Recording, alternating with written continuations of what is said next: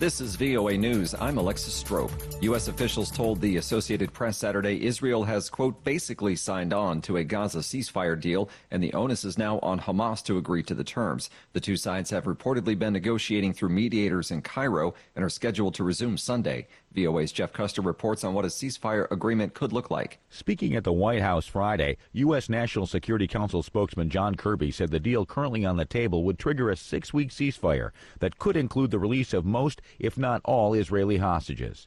With the fighting stopped, aid will be able to flow more freely.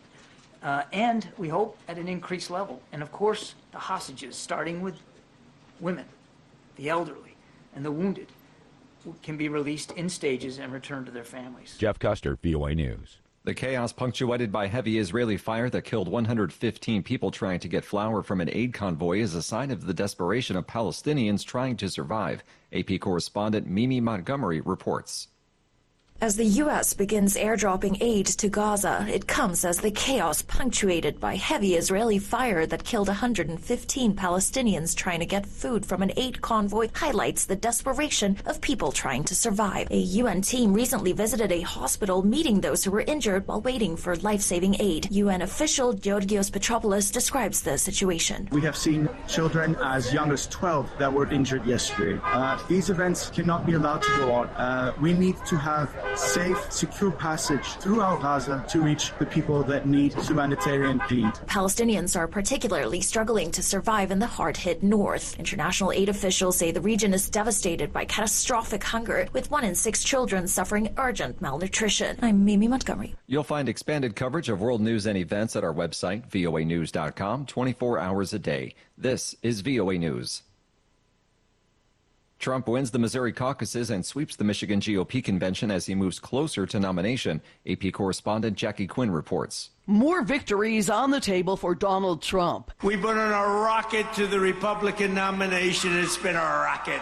He's won the Missouri caucuses and has added to his delegate lead with Michigan's allocations. And there's voting in Idaho as well. The former president's campaigning in North Carolina ahead of Super Tuesday, making recent crimes committed by migrants illegally in the U.S. a focal point. If Joe Biden's illegal alien migrants do not go back to their their countries, we will never get our country back. Rival Nikki Haley's also in North Carolina, saying she's the only candidate focusing on what American households are worried about. No one is talking about the debt.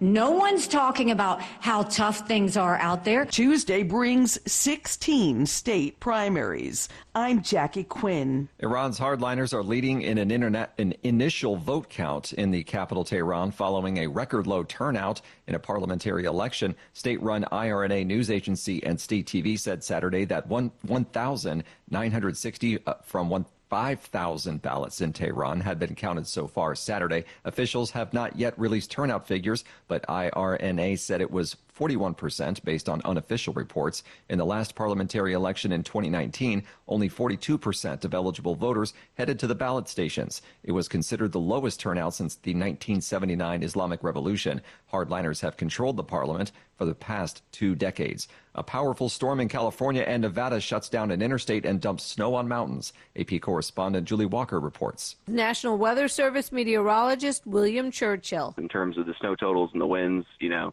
it doesn't get much worse than that. So he says. Certainly life threatening concerns there. Some roads closed, like a long stretch of Interstate 80. Even ski resorts closed and power out. Long lasting, widespread power outages potentially uh, from the winds alone, and, uh, you know, also concerns of roof collapse with that much snow. On Friday, a tornado touching down in Madera County, damaging an elementary school. I'm Julie Walker. A disturbance among migrants and eventually with Panamanian border police resulted in the destruction of various vehicles and at least 10 modules of a migrant camp in the country's Darien region. Panamanian authorities said Saturday that at least 44 migrants were arrested in the aftermath at a temporary migrant reception center in San Vicente where migrants emerging from the treacherous Darien jungle that covers the Colombia Panama border register with Panamanian authorities. More than 500,000 migrants crossed the Darien last year as they migrated north toward the United States, more than doubling the previous year's record. For additional stories, visit voanews.com. I'm Alexis Strope, VOA News.